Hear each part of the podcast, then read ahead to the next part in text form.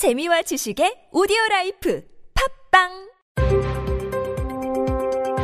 서울시 거주자 우선 주차장 공유 관련 속보입니다. 현장 연결해 보겠습니다. 서 기자 나와 주세요. 네, 현장에 나와 있는 서 기자입니다.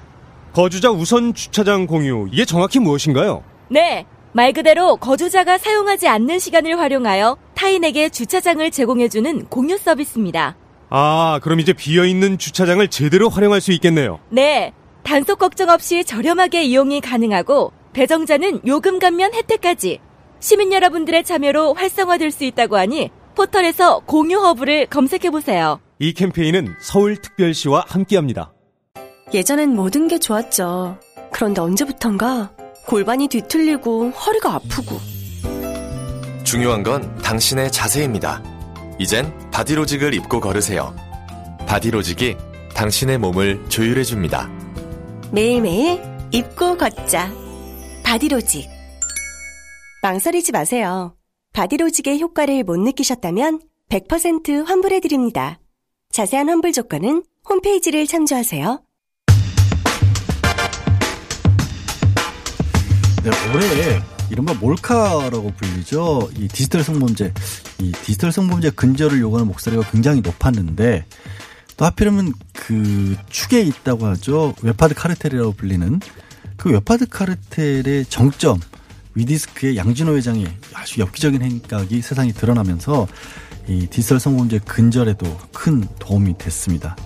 그래서요, 음, 올해 마지막 날 이 양진호 회장 사건을 3년 동안이나 추적해서 보도했던 용감한 기자분들을 스튜디오에 모셨습니다. 진실탐사그룹 셜록 대표 박상규 기자님 그리고 이명성 기자님 자리 함께했습니다. 안녕하세요. 예, 안녕하세요. 네, 안녕하세요. 예, 우리 일단 박 기자님께서 오늘 지금 전남 구례에서 이 시간에 올라오고 아, 예, 그렇습니다. 구례에서 올라왔습니다. 제가 구례에도 집이 작은 집이 하나 있거든요. 예. 1년에 연 300만 원 내고 이용하는 작은 집이 하나 있습니다. 아, 집이 하나 또 있다 그래서 굉장히 부유하시다고 말씀드렸는데 연 300이시라니까 예. 아주 부유하신 건 아닌 걸로 생각하고요.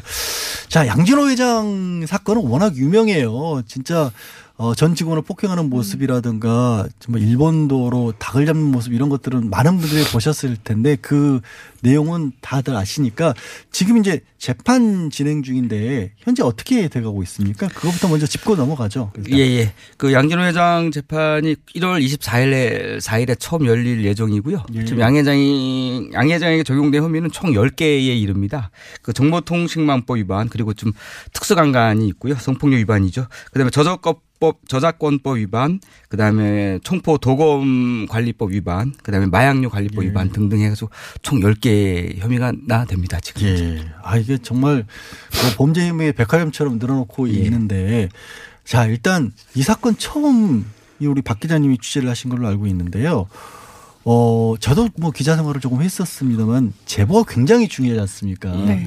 궁금한 게 셜록이라는 매체를 이 사건을 통해서 알게 되신 분들도 많을 텐데 예, 그렇습니다. 어떻게 이 내부 고발을 하신 분은 셜록을 찾았고 박 기자님을 찾았을까? 그게 좀 궁금하네요, 사실. 예, 일단은 그 양진호 회장이 어 기억을 오래 하셨으니까 친분 있는 기자들이 굉장히 많아요. 그러다 보니까 여러 매체의 기자들이 포진돼 있으니까 음. 그 공익 신고자 그분이 제보를 할 때 기존 매체 큰 매체 제보라면 양 회장 귀에 들어갈 수 있는 가능성이 굉장히 컸어요. 일단은. 아, 예. 일단은 큰 매체에 제보할 수 없는 환경이 있었고 두 번째로는 사실은 그 공익신고자께서 프레시안의 허한주 기자라는 분하고 굉장히 친해요.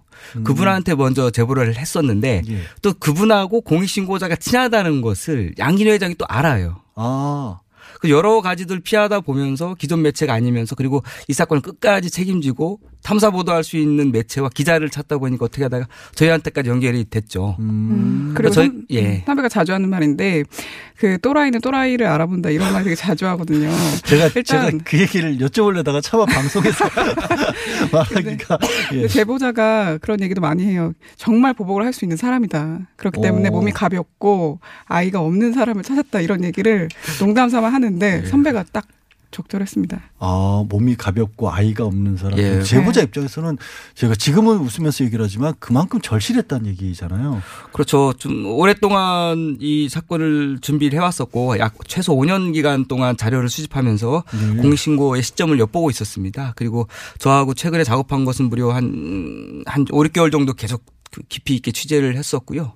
어쨌든 이분은 굉장히 오랫동안 준비를 했던 건 사실입니다. 음, 근데 지금 얘기하신 것처럼 그렇게 몸이 가벼운 사람을 찾아야 될 정도였다면 무섭지 않으셨어요? 어, 실제로 안 무섭다고 하면 거짓말이죠. 저도 굉장히 무섭고 지금도 무서워요. 지금도 공익신고자 그분하고 가끔 미팅을 하면은 그분이 자주 하는 말이 그 양 회장이 어 5년이든 10년이든 감옥에서 나올 수 있으니까 어쨌든 나올 테니까 예. 그때까지 우리는 돈 많이 벌어야 된다. 그 양 회장 나오면 바로 이민을 가야 된다. 그분은 나오면 바로 보복할 수 있는 사람이기 때문에 어. 그때 우리는 신변 우리가 알아서 보호를 해야 된다. 그런 얘기를 하고 있습니다. 중요한 취재를 할 때는 꼭 한 명씩 따라갑니다. 몰래. 지금도. 네, 지금도. 아, 그러니까 기자분이 취- 기자가 취재를 하고 있을 때 다른 사람이 그 뒤를 네. 따라간다라는 거예요. 혹시나 무슨 일이 생길 수도 있고 하니까. 예. 그러니까 뭐 이명성 기자가 취재하면 제가 이제 같이 따라간다거나 아니면 몰래 행인인 것처럼 아니면 카페 손님인 것처럼 같이 간다거나 그런 식으로 아니 했습니다. 박- 우리 박 대표님이야 그렇다 치고 이 기자님은 뭘 믿고 그러면 이렇게 같이 하신 거예요?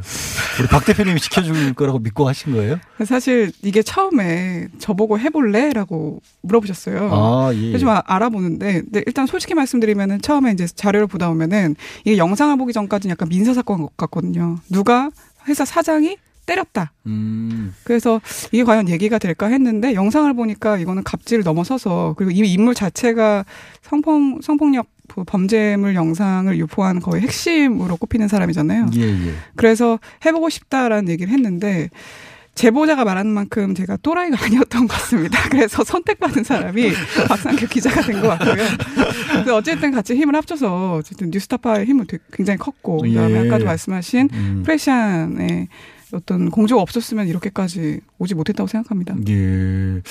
자, 이거 지금 안 그래도 이 문자가 하나 들어왔는데요. 어, 이게 셜록이라는 거를 잘 모르시는 분들이 아직도 좀 많은 것 같아요. 그래서 이게 그룹이냐 언론이냐 저도 사실 셜록이라는 말을 듣고 누가 이런 거를 언론사의 이름을 붙였을까라는 생각도 했었는데 어, 어떻게 된 겁니까? 이 셜록을 만드신 이유. 그리고 우리 이 기자님도 사실 기존 음, 기성 언론에 있다가 이쪽으로 옮기셨잖아요. 네. 두 분 다 이 일을 하게 된 계기 뭐 지금 앞으로의 또 다짐 뭐 이런 것들도 좀 소개를 해주세요. 예, 예. 제가 2014년도까지 인터넷 매체 오마이뉴스라는 곳에서 근무를 했었, 어요약 예. 10년 동안 근무를 했었는데 근무하는 동안 계속 좀 탐사 보도에 대한 좀 갈증이 있었거든요. 한 음. 주제를 오랫동안 취재를 해 가지고 보이지 않는 진실을 보도하고 싶었다는 생- 보, 보도하고 싶은 생각이 있었는데요. 제가 회사를 나오고 2017년도에 약 3년 뒤에 그 약간 돈을 모아서 탐사보도 매체를 차린 거죠. 셜록이라는 매체를 제가 차린 거고요. 예. 그때 이제 이명성 기자를 처음으로 제가 제안했던 기자가 이명성 기자인데 어떻게 제안하게 됐냐면 저분이 채널A 다니고 있었는데 예. 어느 날 그만뒀더라고요. 그래서 왜 그만뒀냐 그랬더니 아 그 매체에선 더는 일하고 싶지 않고 더 좋은 기자가 되고 싶다. 음. 그런 포부를 밝혀가지고 그럼 제가 제안을 했죠. 그럼 나랑 같이 어, 셜록이라는 탐사보도 한번 해볼래. 그렇게 해서 음. 시작을 했었습니다. 예, 사실 지금 말씀하신 것처럼 이명선 기자는 그 뉴스공장 초기에도 나오셨잖아요. 그래서 네. 아 나는 왜 종편을 떠난다는 제목으로 인터뷰도 하신 걸로 아시는데 그 이후 그럼 이제 셜록에서 일을 하셔서 종편을 떠나서 이 셜록에 가신 건데 어떻게 지금 만족하고 계세요?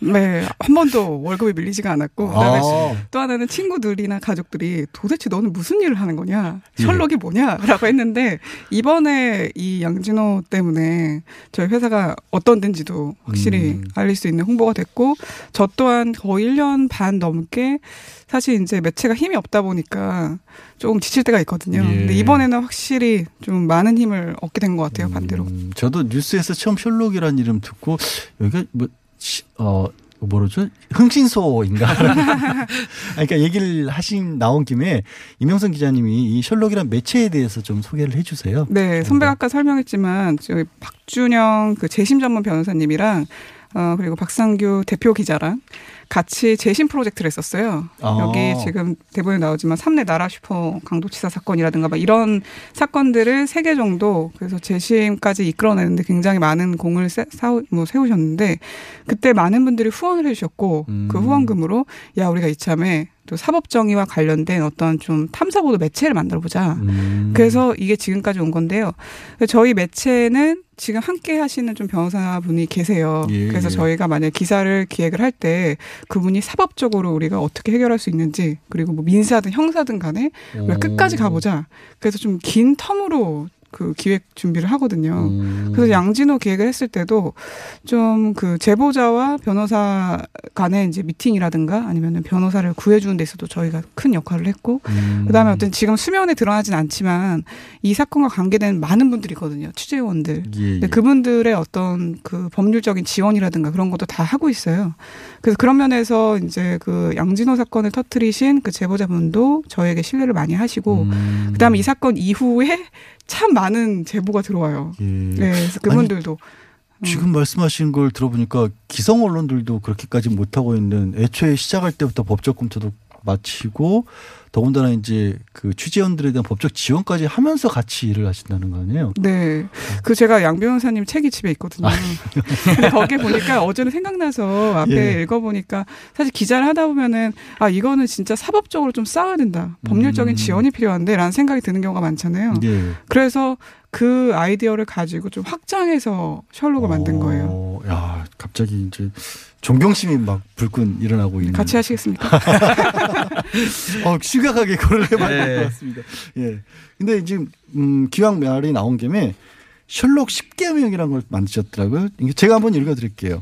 음, 콘텐츠만 신경 써라. 좋은 기사는 통한다. 돈 벌어라는 소리 안 하겠다. 돈은 내가 벌어온다.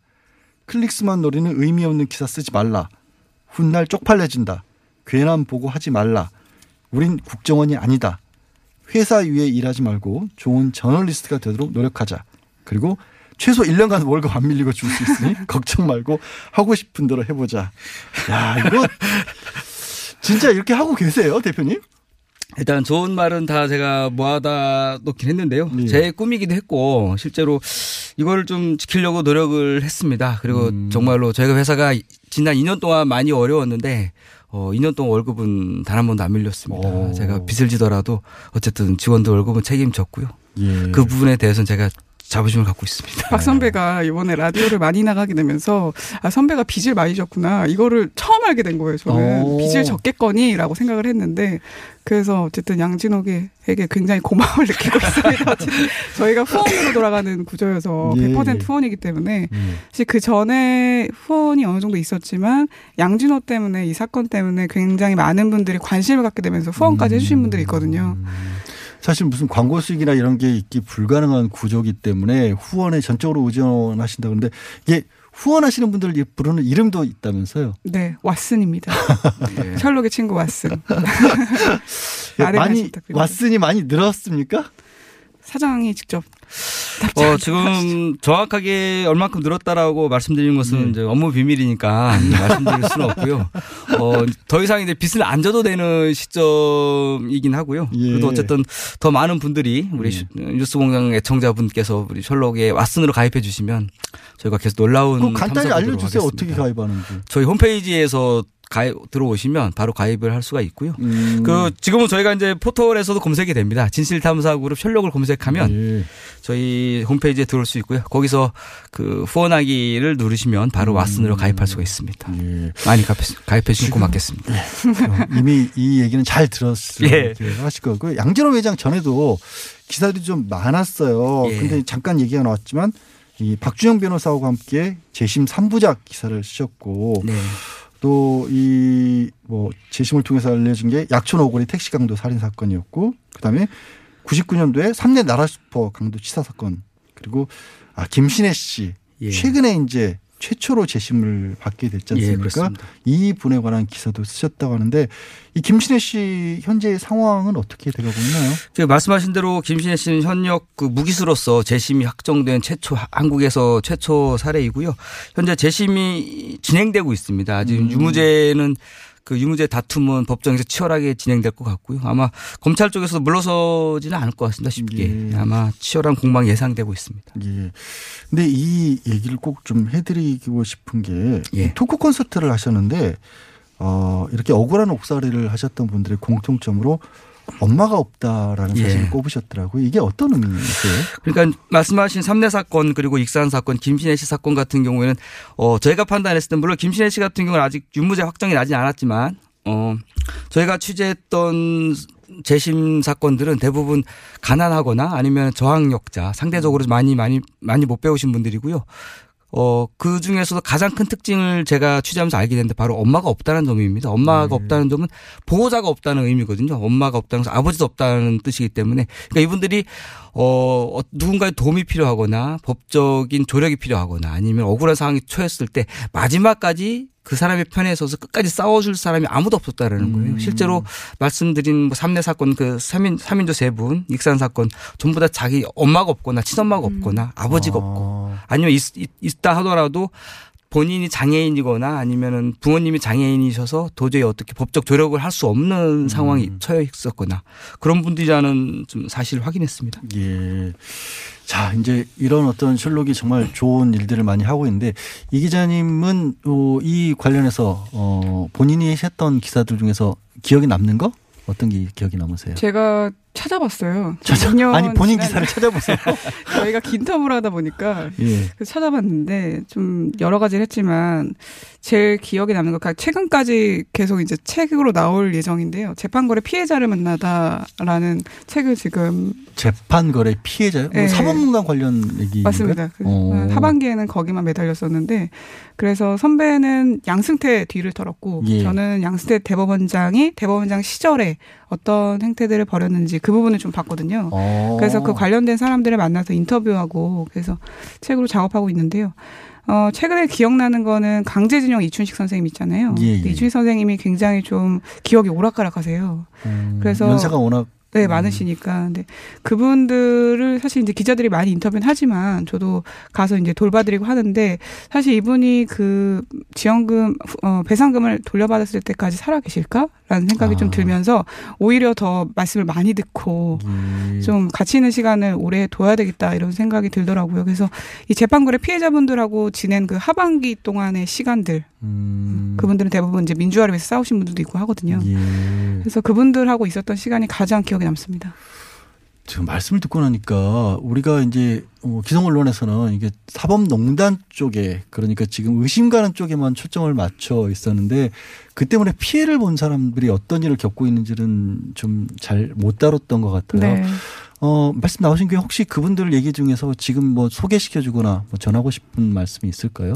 만나보신 그- 피해자들의 말씀 중에서. 김영근 선생님이라고 있습니다. 정교조 출신 선생님이고 빨치산 사건 정교조 이렇게 치면 나오는데요. 음, 이 선생님 같은 경우에는 그 빨갱이로 소위 몰려서 예. 결국에 재판을 오랫동안 받다가 돌아가셨어요. 지병 오. 있으셔서 암 때문에 돌아가셨는데 이분 같은 경우에 돌아가시기 전까지 재판에 굉장히 시달리시다가 결국에 명예회복을 못 하고 돌아가셨거든요. 근데 음. 알고 보니까 이게 재판거래 대상이었던 거예요. 아. 정교조를 죽이기 위한 어떤 방법으로 김영근 선생님이 이제 이용을 당했던 건데, 근데 이 선생님들의 가족들은 여전히 좀 많이 힘들어하시거든요. 예. 자기 아들 그리고 아버지가 그런 어떤 누명이라고 할까요? 그런 것들을 씻지 못했다는 게 있기 때문에 어쨌든 정교조와 함께 이 선생님에 대한 얘기는 좀 깊이 있게 써보자라고 해서 지금 음. 쓰고 있습니다. 예. 네. 발간이 되면 꼭 네. 한번 찾아봐야 될 것 같은 생각이 드는데 사실 말씀 듣다 보니까 우리가 이제 강경대건 유서대필 사건 네. 같은 경우도 결국에는 법조계가 나서서 뭔가 정권에 뭐 유리한 거를 만들어주려고 했다가 정말 선량하고 힘없는 분들이 이렇게 좀 속수무책으로 당했던 그런 일이지 않습니까? 맞습니다. 이 말씀 좀 드리고 싶은데 최근에 검찰 과거사 조사단이 일부 검사들이 외압을 했다. 뭐 이러면서 기자회견을 한 적이 있었거든요. 예, 예. 한 2주 전쯤인가 아마 기사가 나왔었는데 그리고 나서 되게 시점이 교묘했었는데 그 삼내 나라 슈퍼 강도치사 사건을 맡았던 검사가 이 피해자 3명에 예. 대해서 어 손해배상 소송을 걸었습니다. 검사가요? 네. 그래서 거기에 대해서는 현직 선배가 그 현직 검사는 아니고요. 전직 예. 검사죠. 그러니까, 그러니까. 지금 그 피해자 세 분이 국가배상 청구를 하는 건 당연한 일일 텐데 예. 검사는 무슨 이유로 그때 당시 수사했던 검사가요? 뭐냐면은 그 피해자 입장에서는 누명 썼던 세 분 같은 경우에는 어쨌든 검찰이 최소한 잘못된 기소를 한 거는 사실이지 않습니까? 예, 예. 자신들이 재심에서 누명을 벗었으니까 그래서 이제 검사를 비판을 하고 기자회견에서 검사 이름도 거론하고 그랬 과- 그랬었죠. 과거의 검사를. 음. 그럴 때 그것을 문제 삼아 가지고 현재 왜 자꾸 내를 비판하느냐. 나는 그때 최선을 다해서 수사를 했는데 왜 이제 와서 나를 자꾸 비판하느냐라는 식으로 해서 그 누명 썼던 살- 살인 누명을 썼던 그 세 분한테 손해배상을 현재 청구를 했습니다. 어처구니 없는 일이죠. 네. 아니 글쎄요 그분은 명예훼손을 얘기할 수 있을지 모르지만 살인 누명을 썼던 분들은 평생이 어떻게 보면은 억울할 수 있었던 그럼요. 분이고 얼마나 그렇죠. 교도소에서 힘든 시간을 보냈을 텐데 아, 과연 그렇게까지 해야 될 필요가 있었는지 좀 음, 답답한 생각이 듭니다. 자 원래 이제 오늘 저희가 얘기를 하게 된 계기가 예. 이제 양준호 회장 사건 아니었습니까? 그쪽으로 다시 한번 돌아가 보죠. 이 기자님, 그 양진호 회장 때문에 많은 분들이 이른바 웹하드 카르텔이라는 얘기를 참 많이 들었어요. 네. 이제 취재를 또 같이 하면서 배우 얘기도 많이 들으셨을 테니까 이 웹하드 카르텔 어떤 것이고 어떤 문제점이 있는지에 관해서 한번 얘기를 해 주시죠. 간단히 얘기하면요. 웹하드 업체랑 업로더하고 디지털 장의 업체가 같이 결탁해서요. 불법 음란물 영상을 유통했다는 겁니다. 예. 그러니까 업로더가 업체를 통해서 영상을 올리잖아요. 그러면 분명히 피해 영상도 포함이 됐기 때문에 피해자들 같은 경우에는 영상을 내리고 싶죠. 음. 그러면은 디지털 장애 업체를 찾아가서 그 영상을 지어주는 걸 좀 해주십시오 하면서 돈을 수백만 원 주거든요. 예. 근데 알고 보니까 양진호가 실소유했던 지금은 뭐 사장이 바뀌었는데요. 실소유했던 필터링 업체가 디지털 장의 서비스를 운영했던 겁니다. 음. 그러니까 영상을 올려서 돈을 막 벌고 영상을 내리는데 또 피해자한테 돈을 뜯어내고. 이중으로 돈을 네, 받고. 그래서 그거를 이제 카르텔이라고 불렀죠. 음. 아, 근데 그게 실제 매출이나 이런 게 액수가 많이 됩니까? 그런 것들이? 사실 그 저작권이 있는 영상을 올리게 되면 상당 부분 저장료를 주거든요. 근데 이거 같은 경우에는 저작권자가 없지 않습니까? 그러니까 영상물을 올리게 되면 네. 업로드 업로더하고 업체하고만 나눠 가지면 되기 때문에 이 업체들이 업로드를 관리해서 흔히 헤비 업로더라고 불리죠. 음. 그 업로드 하는 양이 굉장히 많아서 헤비 업로더라고 부르는데 그 사람들하고 결탁해서 그리고 솔직히 좀 운영했다는 표현이 맞는데요. 예.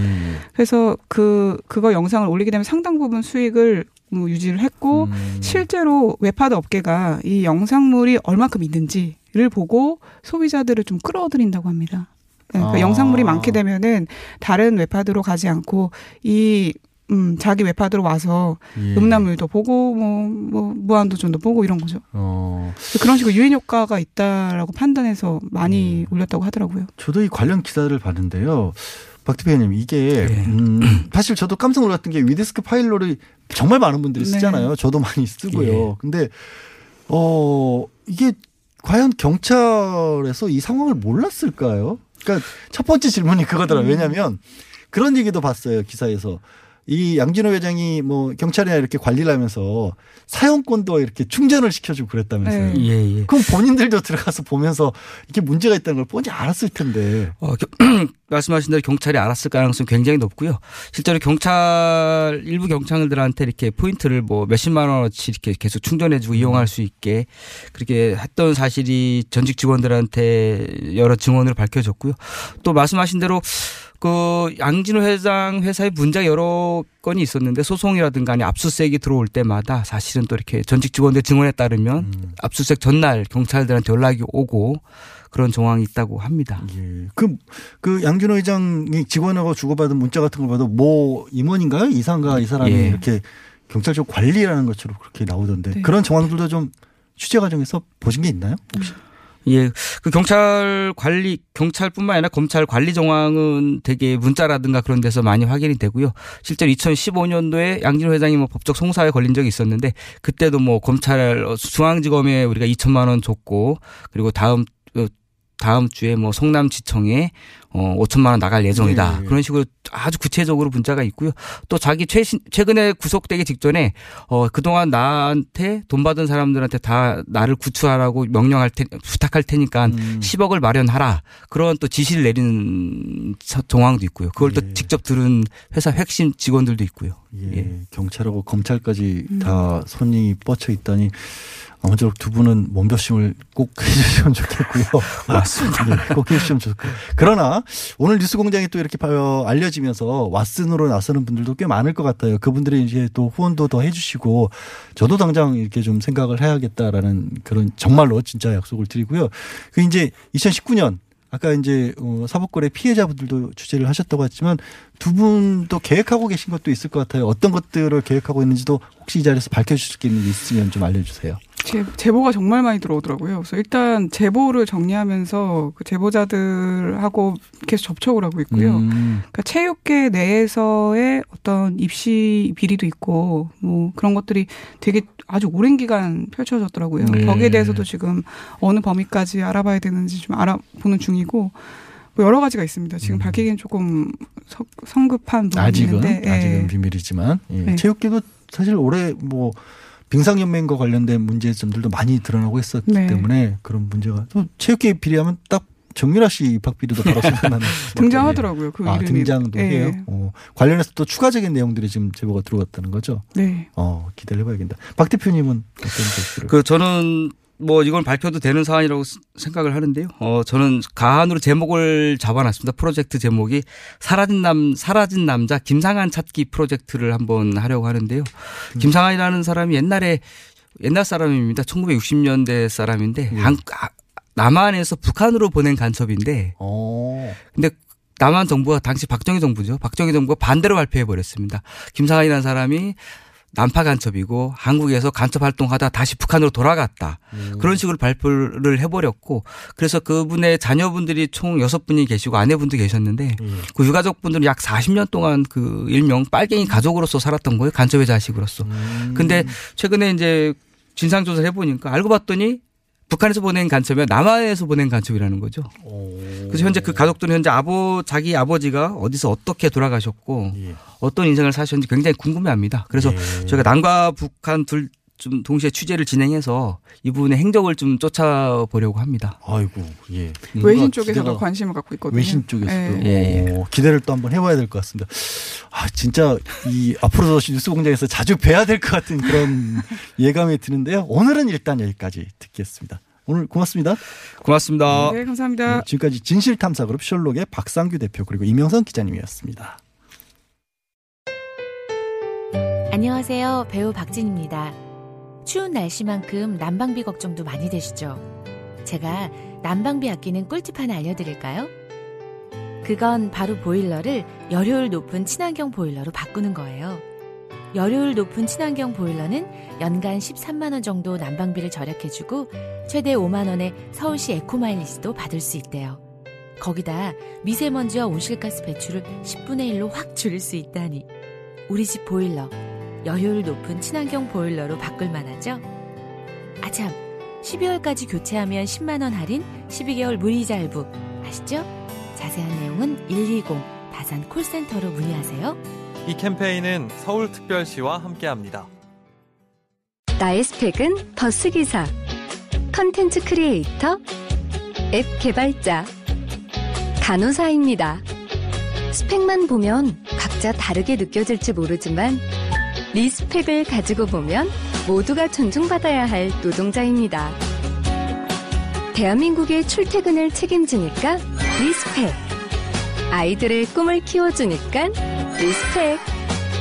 편리한 세상을 만들어주니까 respect. 소중한 사람들의 생명을 지켜주니까 respect. 노동하는 나를 존중합니다. 서울시와 한국노총이 함께합니다. 언니, 남자친구가 많이 피곤해하는데 어떻게 하지? 그럼 코어업을 선물해줘. 코어업? 코어업은 활력 충전에 필요한 9가지 기능성 원료에 신개념 단백질과 아미노산을 더해서 남자들 활력 충전에 좋아. 그리고 식약처에서 인정받은 진짜 건강기능 식품이야. 아, 아무거나 먹으면 안 되는구나. 박지희와 제시카가 추천하는 활력 충전 코어업.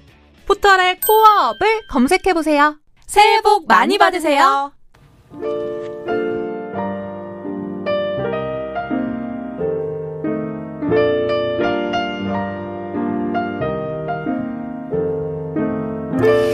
에이스 해드리는 시간이죠. 최저임금 인상 관련 문자 많이 주셨어요. 어, 피에타 세븐님이 정작 최저임금 당사자들은 이런 계산할 겨를도 없이 일하기 바쁩니다. 제발 정치인들 잘 하셨으면 이라고 주셨고요. 그런가 하면 또 어, 이걸 이목 어, 강사라고 읽어야 될까요? 최저임금 인상은 불만 없는데 주당 15시간 이상자에게 모두 지불하는 건 알바를 고용하는 입장에서 너무 힘들어요. 이렇게 힘들어 하시는 분들에 대한 음, 정책 배려도 꼭 있어야겠죠. 아, 셜록을 응원하는 문자들이 참 쏟아지고 있습니다. 지금 뭐, 어, 응원하시고 후원하려고 가입하시고 하는데 가입이 잘 안 된다는 분들이 많거든요. 사실 뉴스 공장에서 실시간으로 나가는 얘기 그대로 지금 인터넷에 찍으시면요. 폭주돼서 이 서버 멈춥니다. 잠시, 어, 기다리셨다가 해주시면 고맙겠습니다. 아, 공장장 소식을 묻는 분들이 많으신데 제가 답을 드리기도 전에 알아서 묻고 답하고 계십니다. 6907님이 공장장님 소식이 궁금해요. 라고 하니까 SPA1864님이 공장장이 가기 전 1월 1일에 보자고 했음. 이라고 알아서 답도 주시고 계신데요. 해슝이네라는 분은 공장장 새해 흥겨운 목소리로 다시 만나요. 새해 복 많이 받으세요. 라고 했고요. 제가 이렇게 공장장 얘기를 하고 있지만 제 응원 문자도 많이 있었습니다. 소개는 굳이 안 하겠습니다만 고맙습니다.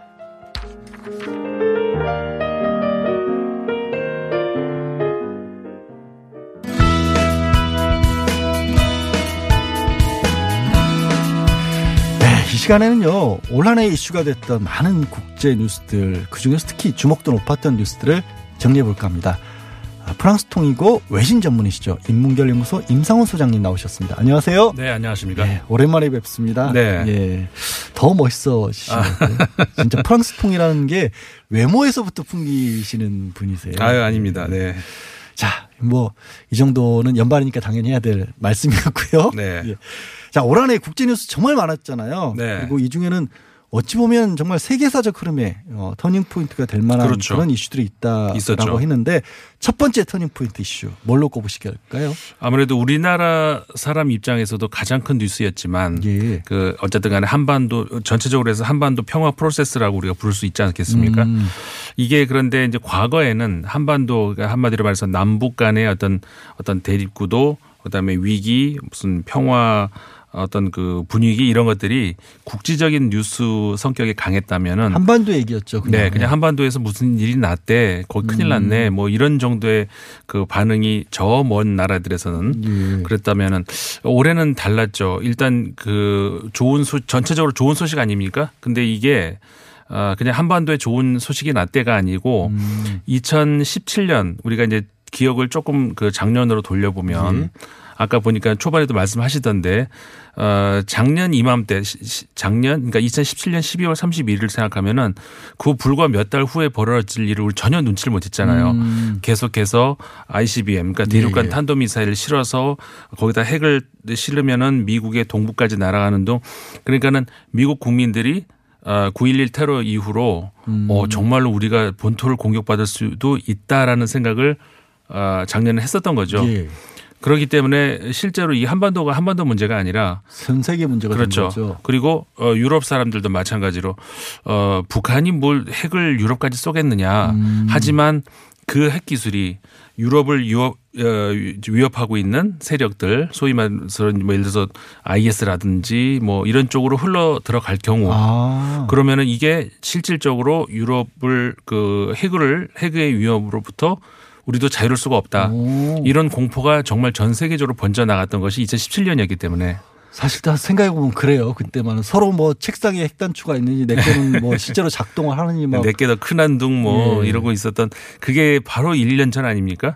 그리고 바로 그 2017년에 그 일도 있었잖아요. 그 북한에서 이제 병사 한 명이 넘어올 때 총격전까지 벌어졌던 이 판문점에서 그러니까는 불과 몇 달 후에 그 총격전이 벌어졌, 벌어졌던 그 판문점에서 남북 정상이 만나는 음. 그러니까 이게 그 짧은 시간에 그런 극적인 어, 일이 또 있을까 싶을 정도의 그러니까 음. 우리에게도 큰 뉴스였지만 어, 전 세계적으로도 어떻게 보면 이거를 음. 가장 큰 이- 뉴스 중에 하나로 어, 봐야 된다 이렇게 이제 보여지는 음. 거죠. 글자 그대로 터닝 그렇죠. 포인트였군요.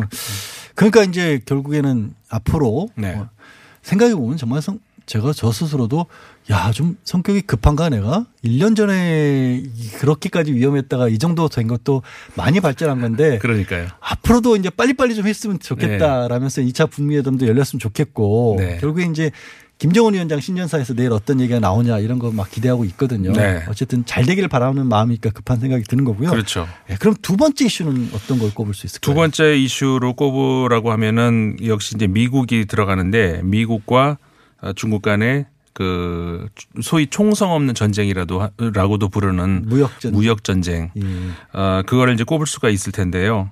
어, 이것도 역시 그 세계사적 의미가 아, 있을 수 있는 어, 그런 이제 뉴스가 되지 않겠습니까? 음. 그러니까 어, 처음에 발단은 어, 미국에서 먼저 이제 그러니까 지적 재산권 문제를 가지고 이것도 2017년 얘기였지만 어, 중국의 이제 어떤 경고성 어, 그러니까는 이제 어, 트럼프 대통령이 예, 행정 명령 행정 명령이라고 하는 것은 그러니까 국회를 통과할 뭐 의무는 없는 거 아니겠습니까? 대통령 임의로 한 거죠. 예. 어, 그렇게 되면서 이제 정말로 어 정말로 중국을 향해서 어떤 그 무역의 그 선전포고를 할 것인가라는 음. 그랬는데 실제로 이제 올해 7월 이었죠. 어 실제로 그게 어 발효가 실행이 됐죠. 예. 그렇게 되면서 어 아주 높은 관세를 중국산 제품에 어, 적용을 하기 시작을 했고 그러자 바로 중국도 음. 미국에서 이제 보복 관세를 물리기 시작했고 그다음에 또 했고 또 했고 이랬는데 이게 이제 결정적으로 어 북미 그러니까 그 북미가 아니라 죄송합니다. 그 미국하고 중국 간의 정상이 어, 만났잖아요. 그 부에노스아이레스에서 그러면서 어, 3, 60, 저 90일간 어, 휴전을 하자. 그래서 이제 내년 3월까지는 관세를 원래는 그 정상적으로 하자면 1월 1일부터 또 이제 관- 관세가 또 추가가 돼야 되는데 25% 관세 또 추가로 매기겠다고 그렇죠. 했었잖아요. 그거를 일단은 유예를 하자라는 음. 것은 이제 합의가 됐었는데 그러니까 이게 이제 과거에도 그 우리가 소위 이걸 음모론이라고 이제 생각하는 쪽이 또 있고 어 그렇지 않고 어좀 더 이렇게 현실에 가까운 그런 이제 해석을 하는 분들도 있습니다만은 일본 경제가 한참 이렇게 80년대 이렇게 잘 나갈 때 미국으로부터 한 방 맞아 가지고 이저 10년을 주저앉았다 뭐 이런 음. 어 그때 이제 그런 일이 있었잖아요. 아 그리고 이제 아시아의 그 금융 위기도 마찬가지 그런 식의 어떤 해석이 있었고 어. 그런 차원으로 어 이제 그 중국의 어떤 그 성장을 어 바라보는 미국의 시각이다라는 음. 어 그런 해석이 나오기도 했었고요. 어, 그런가 하면은 이 미국의 국내 정치와 관련시켜서 이제 해석을 하는 것들도 상당히 그 설득력이 있는 그런 해석이 나오는 것이 어, 사실 역사적으로도 우리가 그런 일 많잖아요. 그러니까 국내 문제가 벌어졌을 때 국내 갈등 요인이 발생했을 때 예. 그것을 외국으로 돌리면은 어. 단합하는 효과가 있, 다는거 우리 뭐 그건 역사적인 교훈이죠. 역사에서 많이 가르치면서. 보잖아요. 그러니까 지금 미국의 트럼프 대통령 같은 경우에도 트럼프 행정부가 어떻습니까? 대체적으로 이제 그 우파 정부에서 하- 어, 하는 것이 그러니까는 대기업들에게 많은 혜택을 주고 예를 들어서 이제 세금을 감면해 준다든가 이런 식으로 해서 예. 투자를 좀 많이 해달라. 그러면서 혜택을 주고 그러면서 경제가 살아나면은 뭐 다 같이 잘 살자 뭐 이런 건데 그게 되면 좋은데 음. 뭐안 되는 경우도 많이 있고 어쨌든 간에 미국에서도 지금 소득 격차가 상위권하고 하위하고 너무 많이 벌어져 있고 음. 근데 사실 미국의 그 하위층 그러니까는 소득이 적은 사람들이 어떻게 보면 트럼프의 지지층이라면 주 지지층이란 말이에요. 예. 그러니까 트럼프 대통령 입장에서는 이거를 그 이- 이들의 어떤 불만을 키우면은 자신의 그 정치적인 아. 미래가 없는 것이죠. 그렇기 때문에 그 이들의 불만 그러니까는 결국 왜 미국이 이렇게 그 일자리가 줄어들고 왜 뭐 미국 물건이 안 팔리고 중국 때문이다. 내가 이렇게 어려운 거는 대통령이 잘못한 게 아니라 중국 때문이다. 그렇죠. 바깥으로 돌리려는 그런 움직임이 그렇죠. 하나였다라는 거죠. 그런 거에 대해서 이제 그 트럼프 지- 주 지지층도 맞다. 예. 중국 때문이다라고 하는 것이 그 되면서 결국은 그 중국과의 무역 전쟁이 트럼프 대통령의 국내 정치용으로는 결코 나쁘지 않다. 음. 아, 그런 그 전망에서 계속 바라보자면은 새해에도 이게 어, 바로 그냥 뭐 극적인 합의가 된다던가 아. 뭐 이렇게 보기에는 어렵지 않을까. 근데 문제는 그러다 보면 이제 중국, 미국 양쪽에 우리의 의존도가 높다 보니까 네. 우리 경제가 굉장히 어렵다라는 게 참 걱정인데요. 그렇죠. 예. 근데 이제 뭐 외신들 보도 같은 경우에도 다양한 워낙 다양한 보도들이 음. 나옵니다만은 그 중에는 어 그 저 한국 이그 와중에도 잘 버티고 있다. 예를 구체적으로 뭘 갖고 그러냐면은 우리 뭐 사드 배치 중국과의 그 문제에서 갈등 이후로 그랬습니다마는 중국에 저 들어가 있던 기업들이 많이 빠져나왔잖아요. 우리도 관광 보복도 받았었고 그렇죠. 한류 보복도. 받았었고 그러면서 어, 중국의 그리고 중국이 지금 그 임금이 많이 올라갔고 예. 어, 그러니까 과거 생각했던 것만큼 그런 메리트가 없다 그런 음. 판단에 의해서 많이 빠져나가고 올해 처음으로 우리나라의 그 중국 투자 아, 기업의 중국 투자와 예. 베트남의 투자 이게 역전이 됐어요. 아. 그러니까 올해 상반기에 그래서 이제 사실은 지금은 이제 베트남 쪽으로 한국 기업들이 많이 이동하는 추세고 예. 뭐 이런 걸 얘기하는 것이죠. 어, 나름 그러니까 그 우리 기업들이 전략을 또 그렇게 음. 세우고 있는 그런 측면도 있습니다. 마침 베트남의 박항서 감독도 잘 그러니까요. 유럽적 뉴스도 굉장히 이슈가 올해는 많았어요. 뭐 그렇죠. 브렉시트, 프랑스에서 노란조끼 시위 네, 이런 것도 그렇죠. 있었고요. 네. 어, 공교롭게 네 자식이네요. 브렉시트. 노란 조끼. 사자성어도 아니고. 아, 근데 어, 저기 브렉시트 같은 경우도 그러니까 오- 올해 갑자기 불거진 일은 물론 아니고요. 네. 2016년에 갑자기 그 영국에서 국민 투표를 통해 가지고 생각지 참 정치적 이슈가 갑작스럽게 그렇게 세계를 흔들 만한 이슈가 돼 버렸어요. 네. 그 사실 생각지도 못해 2016년에 정말 그 예상 외에 그런 네. 투표가 많았어요. 생각지도 못했던 그 결과를 만들어낸 투표가. 근데 어쨌든 간에 그 이후로 어, 지금 그한 얼마나 됐나 한 2년 5, 6개월 됐잖아요. 음. 어, 비로소 합의가 됐죠. 어, 유럽 연합과 어, 영국 사이에 그런데 이 둘 사이에서는 합의가 됐지만 어, 영국 국내에서 예. 국회 그러니까 영국 의회에서 이거를 통과시켜 줄 가망이 별로 보이질 않으니까 이 메이 총리가 투표를 어, 스- 그러니까 의회 승인을 연기를 해버렸죠. 음. 아, 메이 총리 입장에서는 양쪽으로부터 공격을 받아요. 그러니까 브렉시트를 브렉시트를 찬성하는 쪽에서도 받고 반대한 쪽에서 당연히 받고 원래 메이 총리는 하드 브렉시트라고 해서 그래 완전히 결별하고 완전히 끝내고 이런 주의자였는데 어, 본인이 총리가 돼서 하다 보니까 막 힘들잖아요, 막상. 그게 큰일 나게 생겼거든요. 굉장히 불편하다면서요, 사실은. 실제 예. 브렉시트 떨어지고 나서. 그렇게 되면 영국이 그러니까 일단 일단 그 유럽의 모든 나라들하고 이 통상을 할 때 관세 적용을 받지 않습니까? 예. 그러니까는 그 가격 경쟁력이 떨어지죠. 영국 제품만. 그렇죠. 어 그러면서 이제 그것뿐만이 아니라 여러 가지로 물론 이제 합의가 된 점은 어 예를 들어서 이제 양국 양쪽의 그, 그 거주민들은 좀 현재의 그 거주민들은 그 브렉시트 이전에 했던 예. 그런 분들은 이제 그냥 자유롭게 그 있- 있을 수 있도록. 뭐 그런 게 합의가 됐다든가 그다음에 북 아일랜드 문제 이게 사실은 굉장히 심각한 문제였는데 영국 입장에서는 주권 문제가 될 수도 있지만 어 북 아일랜드 입장에서는 어 사실 우리가 유럽으로 한꺼번에 모- 모여 있으면 별 문제가 안 되는데 음. 영국이 떨어져 나겠다 나가겠다고 하면은 그러면 우리는 어떻게 하란 말이냐 이런 문제가 아, 생길 수가 있는 것이죠. 예. 그 합의 그래서 그 북아일랜드 문제가 사실은 가장 지금 그 결림돌이 되고 있는 음. 합의는 됐습니다만은 이게 합의가 된 거 맞나 싶을 정도로 좀 문제가 아직은 많이 있습니다. 유럽 하면 우리는 영국, 프랑스를 제일 먼저 아무래도 떠올리는데 네.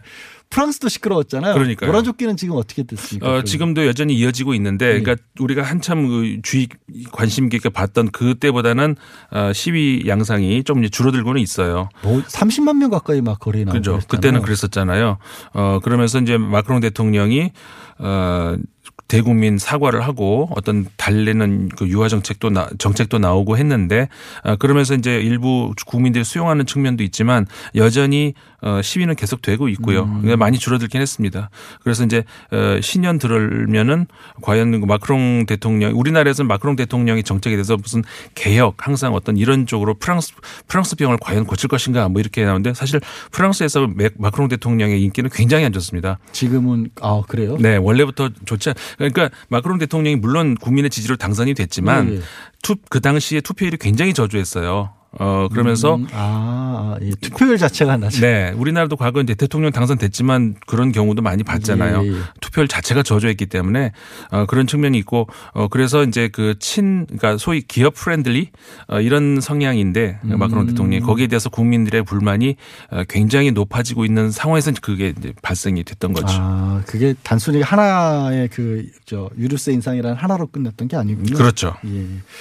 어, 이게 언론계에서는 특히 뭐, 카슈쿠지 피살 사건도 많이 있었고, 뭐, 여러 가지 좀 세계적으로도 복잡했는데, 새해에 어떻게 보면 우리가 좀 관심을 가질 만한 국제 뉴스, 기대하는 국제 뉴스 있다면 어떤 게 아무래도. 우리 아까 1위로 꼽았던 아. 그 북한 관계 예, 예. 정말 그 내년 그 사실은 그 2018년도 역시 그 김정은 위원장의 신년사에서 시작이 됐거든요. 예. 물론 내 책상에 핵버튼이 있다 그 얘기도 했지만 음. 어, 유화적인 그런 발언이 거기서부터 나왔거든요. 그러니까 내년, 내- 그러니까 바로 내일이죠. 예. 한번 기대해 보기로 하고요. 알겠습니다. 그 뉴스를 한번 기대해 봐야 될 것 같아요. 내년도 세계의 중심은 한반도가 될 것 같네요. 네, 그래야 되겠죠. 여기까지 듣겠습니다. 고맙습니다. 네, 고맙습니다. 지금까지 인문관연구소 임상원 소장님이셨고요. 아 뉴스공장 이 올해는 여기서 문을 닫아야겠네요. 올해도 뉴스광장 애청해 주신 청취자 여러분들 감사드리고요. 공장장 없이 공장장 대신 또 올해를 마감할 수 있어서 저에게도 영광이었습니다. 저는 언제든 언젠가 꼭 돌아오겠습니다. 고맙습니다.